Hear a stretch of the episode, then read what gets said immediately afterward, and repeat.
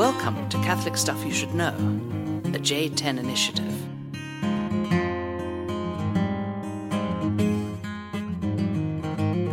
Hey, welcome to the podcast.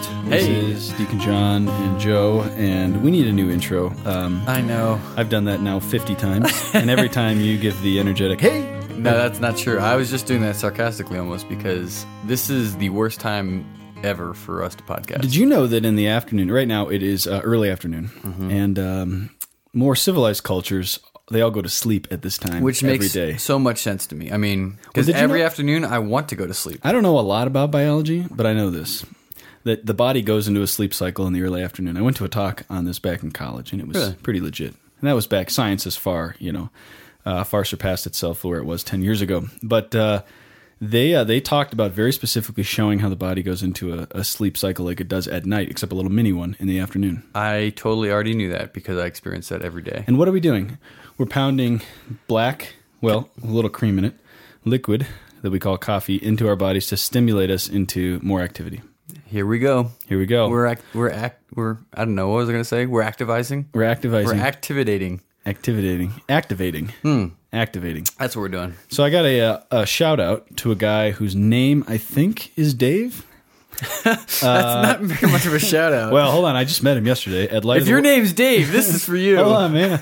I just met him yesterday at Light of the World Catholic Church in Littleton, and uh, he's the uh, kind of the grounds guy. And I guess the whole grounds crew down there they listen to the podcast, and they said, "Yeah, we love it."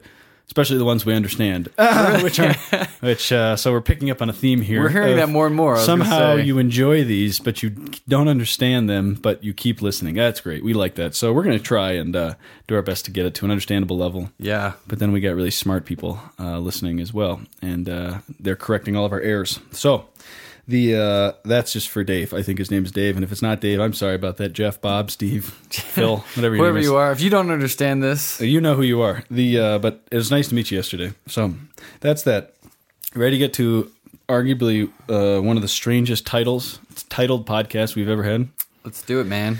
Nimrod, the from the man from the plains of Shinar, Shinar. which you just clicked on, so you know that you're here now. Joe, in the uh, late '80s, as a child, were you ever called a Nimrod? Um, I ho- probably That was that was, I a common Called, nickname. I was called Fatso, actually. Were you a Did I ever- fat kid? Did I ever tell you that? Yeah, quick story. My uh, my I don't know, maybe the first six or seven years of my life, I had a little bit of baby fat right around this area, and uh, For seven years? and it was my nickname, like in my family. Well, I shouldn't say this; he's gonna get mad at me. But my brother Paul, Of course. who of course I love, used to call me Fatso all the time. And it was like it wasn't like an insulting name. It was almost it became like a Endearing. affectionate, Endearing. endearing, nickname. So Kind of like my little sister Anna uh, goes by Stinks in Maria's present. Yeah. Maria calls her Stinks because Yeah. she used to smell bad when she was baby, I'm and I used to be fat, so I was fat. So, but one day I just got really upset and I was like, you know, threw a little tantrum, and he got in trouble for calling me fat. I was going to say, I'm sure that your counselor 20 years from now will think less of uh, Paul knowing this, the, your little strange child development, though it does answer a lot of questions. it does, but not a Nimrod. No, Not a Nimrod, no. So, anyways, I was called a Nimrod. I don't remember when or who, but I just remember that as kind of a common. I don't know if that came out of Teenage Mutant Ninja Turtles or what. it was but- probably your brother Steve. Probably Steve, my younger brother, who never listens to the podcast, so we can say whatever we want about him. it's because he's ADD. That's why. Um, so, uh, Nimrod is a name that first appears in chapter 10 of Genesis. This He's- is in the Bible. This is in the Bible. He's a guy. Nimrod's in the Bible. It- It's interesting to know Nimrod. So we got 80s cut downs in the Bible. Paul drops uh, serious profanity. I don't know if you knew that. Oh no, You didn't know that? no. What does he We say? We should do a podcast on that What because a certain podcast voice said the word damn last week, I think. Oh. and uh, there's probably going to be some complaints about that, but I just want to point out that Paul, I'm not I'm not proposing the use of uh, profanity, but Paul What definitely he says does. by no means. Is that what you're? Uh, we'll do a podcast on it. How's that Is that the one, though? We want to keep him listening, Joe. Give him a Oh, little bait right. him a little bit. So we'll, You can tell we'll- me afterwards. yeah, that'll be uh, uh, an adults only podcast, I guess, when we do that one. um, okay, so Nimrod, a little less offensive, but uh, this appears in chapter ten, verse eight. And uh, so, what's what's happening in the first? If you start reading the Bible in Genesis, you're going to get to these long genealogies, and then you're probably going to stop reading the Bible because uh, it's really they're just like, oh my gosh, who are all these people? Now Nimrod caught my eye one day because I was like, what a weird name that is. So it's good, just even when you're reading the Bible, like be a human being when you read the Bible. I guess that's a first recommendation. Like if something strikes you as funny or awkward, it might actually be God speaking to you because you're still a human being. You're not just this spiritual angel thing that's whenever you pick up the Bible, everything just is so profound and so amazing. So I ju- I just Yeah, that's- that's good advice. Tangent, uh, but nonetheless. So I saw Nimrod's name, and uh, it- here it is. So it says blah blah blah. These are the uh, descendants of Noah. Uh, I can't even pronounce most of these names. Then you get to the sons of Ham. Okay, so Ham was one of the three sons of Noah. This is a recap from like uh, Genesis four, five, six, somewhere in there, before ten. The uh, Ham is the middle child, of course. All of the destruction that happens in the Bible and in all of history is from middle children, mind you. right. I'm the oldest of Steve's three. not listening, so- my brother, my middle child brother, is not listening. But I just want to note that again, Ham. Thank you for screwing it up. Japheth, the youngest, probably spoiled by Noah, and then Shem, the oldest, the one The- the wise- virtuous, the wise, the podcaster. prudent, Yeah. probably had a podcast, everything. Most likely in child- seminary. the middle child Ham probably didn't listen to Shem's podcast. That's probably why it started bad. So, right. uh, Ham is going to be problematic. He's going to be uh, a real problem. We're going to get to that in a second. What exactly he does that is problematic, just in case you need a little refresher on that, which we all do.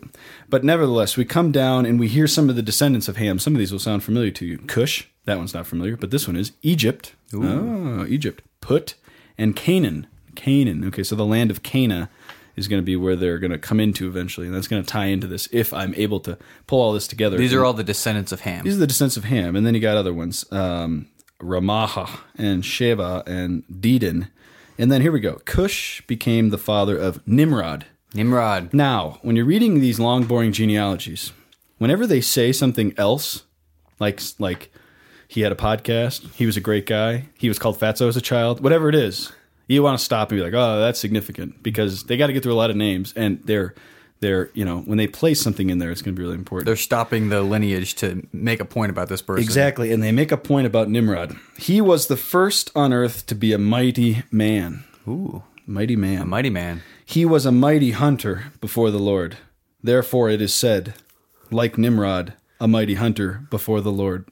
I love scripture when it does that. It's like, uh, okay, that you just like you would have got an F in English class with Mrs. Lachine, my freshman English teacher, who was kind of a psycho, but she would have definitely failed him. Who also probably doesn't live the, listen to the podcast. Hopefully, she doesn't. Hopefully not. Uh, gosh, that'd be bad. The, uh, uh, he was a mighty hunter before the Lord. Therefore, it is said, like Nimrod, a mighty hunter before the Lord. So that's all that we know about Nimrod, except this next thing. The beginning of his kingdom was Babel. Babel. This is very, very important. All of them in the land of Shinar. Shinar, Land Babel, of Shinar. Nimrod. Babel, Nimrod, Cush, Ham. It all goes back to Ham. But Ham's descendant, Nimrod, is what we would call in the 80s as well a stud muffin, right? Mighty man. He's a mighty man. He is a mighty man before the Lord.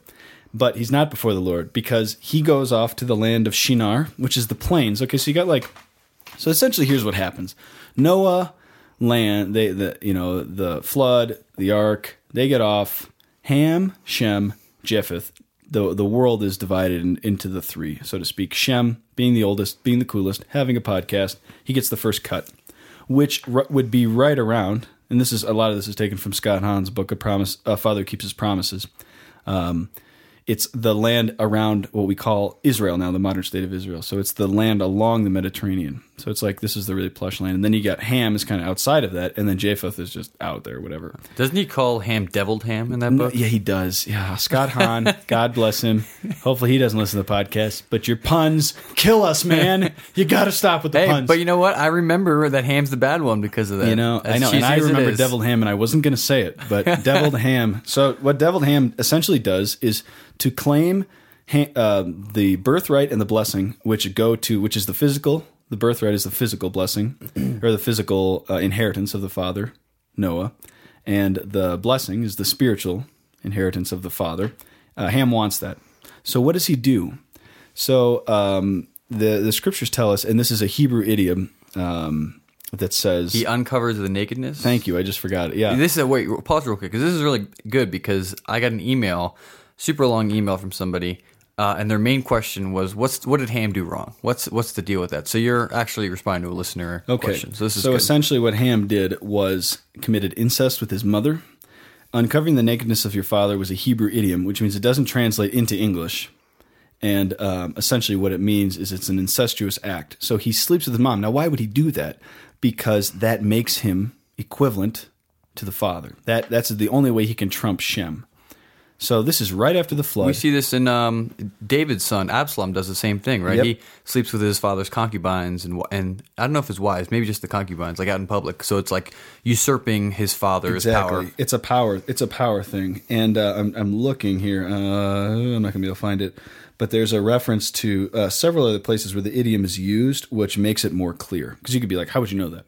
Well, it's there's the way that it's used when you study it in all its uses in the Old Testament. You're able to kind of craft together an understanding of this is what this meaning actually. Is. Yeah, when is. I when I uh, researched that question from the email, uh, I think it's in Exodus at some point, but it refers to it says uncovering the nakedness of your father, which is the nakedness of your mother. Exactly. Um, so kind of draws that connection. Uh, So the scriptures say Ham uncovers the nakedness of his father, right? Yes, yes, which means that he commits this uh, incestuous act with his mother and claims the birthright for himself and then is banished essentially. But what happens is this is kind of a power move. You know, Noah is is in decline. Shem kind of gets ousted, so to speak. Man, we have there's so much to talk about here. I don't know how we're going to pull this together. But the uh, um, so Ham kind of takes control of the area and he kind of becomes he he kind of ascends to power so to speak even though the covenant line is not with him so the covenant line is going to continue um, from the flood through Shem and through Shem's disciple through Shem's um, descendants but the the main power in the world is going to start to explode out of the line of Ham and the main kind of powerful force is going to be this really talented awesome dude named Nimrod. Nimrod. And Nimrod is going to go out to the plains of Shinar, which are, um, well, they would have been east of what is now the Holy Land, okay, modern day Iraq. And he's going to build a city, and he's going to name the city Babel. Babel. Babel. Okay, now let's talk about Babel for a second. What does Babel mean, Joe? Uh, something about speaking, Speaking. Yeah, it means confusion. confusion. Babel is the Hebrew word confusion. So it's given that word because of the Tower of Babel. Babel. Now, why did that? We've heard the story, and you're like, oh, your your Catholic school brain just clicked in. You're like, oh, Tower of Babel. Yeah, I know that's somewhere in the Bible. it's right here. It's actually in Genesis chapter 11, just one chap one chapter after the genealogy that introduced this guy Nimrod. So Nimrod builds this city. It gets named Babel because at that place, what they're trying to do is something very, very important. They're trying to do something very specific. They build this tower to the Lord. Now, why would you build a tower? You've just come out of a flood. It's like this will keep us above the water. I mean, it's just kind of a simple May- thing. Maybe. When you betray the covenant, you destroy the world. So you think, let's build this really sweet tower, and um, we'll be able to kind of get above the water. I don't know if that's what they were thinking, but whatever. We'll pretend like that's what it is. But the the what they are thinking is told to us. Um, now listen to this. Now the whole world had one language and few words. And as men migrated from the east, they found a plain in the land of Shinar and settled there. And then it says, okay, they take bricks, they build bricks, they do all this stuff with stone. Then they said, Come, let us build ourselves a city and a tower with its top in the heavens, and let us make a name for ourselves. Boom. Hmm. That's very important. You're acting so surprised. I'm, you either don't know this or you're No, really I've heard this me. before. I'm just thinking. Okay, so they want to build a name for themselves. So we, we hear that phrase a lot in English, like, you know, it'd be great, you know, make a name for yourself, Joe. Right. You know, that kind of thing. Well, that's where this comes from, Genesis chapter 11. The name, the word name in Hebrew, Shem. Shem. Make a Shem. We're trying to make a Shem for ourselves. We're trying to make a covenant. Wait, Shem's the guy with the podcast. Shem's the guy with the podcast. Shem is the older brother who had the covenant line, who still has the covenant line. And even though they pull this sick power move on their mother and they build this this huge kingdom and this huge tower, they're trying to make a Shem for themselves. They're trying to make a name for themselves. So really what's happening is that they're they're trying to usurp the covenant from God and they're trying to build it themselves. So what happens at the Tower of Babel is that they're scattered. God intervenes to just kind of disseminate the power that's being built and they go all over. They go to Egypt, they build Canaan, but it becomes Babel, this, the Tower of Babel, the city of Babel. Confusion becomes known to us as Babylon. Hmm. Babylon. Babylon. Babylon. Babylon is going to be the area where Abraham is going to come out of because remember Shem gets kind of sent into exile. His his descendants go all over. Then Abraham gets called from the Ur of the Chaldeans in Genesis chapter twelve out back to the land of Cana, back to the original land that Shem was given. That Ham took, kicked him out. Oh, yeah. tries to build a Shem for himself. And um, so what happens is that uh, the whole struggle of the Israel people is to recover the land that Shem has from the Egyptians, Canaanites, Babylonians, all descendants of Nimrod and of Ham. That is wild. And all the way through the scriptures, all the way to the last book, Revelation, we have the battle between God's chosen people, the holy city Jerusalem, and the people who have rejected God, aka Babylon. Yeah, There you go. I like it. That's yeah, all that, I- you just made a lot of sense for me those few chapters. Yeah, there you go. That's really cool. And isn't isn't there like some sort of rabbinical tradition or something that Melchizedek, who blesses Abraham, is actually Shem? Uh, yes. Uh, yes. So what you have um, several chapters later is you have Abraham coming back in, and he leads an army in, and he encounters this man named Melchizedek, which is the Hebrew word for king of righteousness. Right. It's a title. Yeah, it's a title, so it's not his name. But yeah, the, the rabbis understood that Shem was Melchizedek because the way the timing works is that this would have been an ancient man. This would have been an old, old man uh, who would have been kind of wandering in exile through the desert. But why would Abraham, the father of faith, the head, the guy who gets established the covenant, why would he all of a sudden bow down and offer a tithe to this priest Melchizedek? Shem. That's what the rabbis thought. Interesting. You can think what you want. I have a question. So Yeah. what what's the deal with Nimrod? Why was he a mighty man? Like what does that even mean? I don't know. If I would have had time, usually these podcasts are just off the cuff. If I would have had time, I would have researched what was the Hebrew word for mighty. So stay tuned. Maybe the next time. And what else? Do you do you know why? So what's the deal with the '80s? Like why did that become a thing in the '80s? have That's what I want. That's what I really idea. want to know. I hope somebody emails us and tells us how Nimrod became a popular name in the 80s. We could probably Wikipedia it and find out. It probably was someone was reading the Bible and they're like, Nimrod, that's a funny name. I'm going to start What a using loser. that. As Nimrod was a loser. They probably knew he was a descendant of Ham, That's right. And he a was middle, a- a middle child. a middle child, Here we go. Steve Nepil. Steve Nepil. That's it. That's great, man. You just taught me like all sorts of stuff, and I Thank think I've you. read that book too. Yeah, it's a good book. I recommend it to everybody. Scott Hahn, Father Keeps His Promises. Well, I you're looking at me like I should have an email. Yep. But I forgot to grab one before we began. So That's okay. That's my fault. But keep emailing us. yeah, don't stop because we do read them, and usually we respond. Yeah. So we're getting better. We are. Catholic Stuff Podcast at gmail.com. You can also ask us questions on Facebook. And uh, just another thanks for the donations. We're talking into these really sweet microphones now. And uh, we're really grateful for that. That's true. See you next week.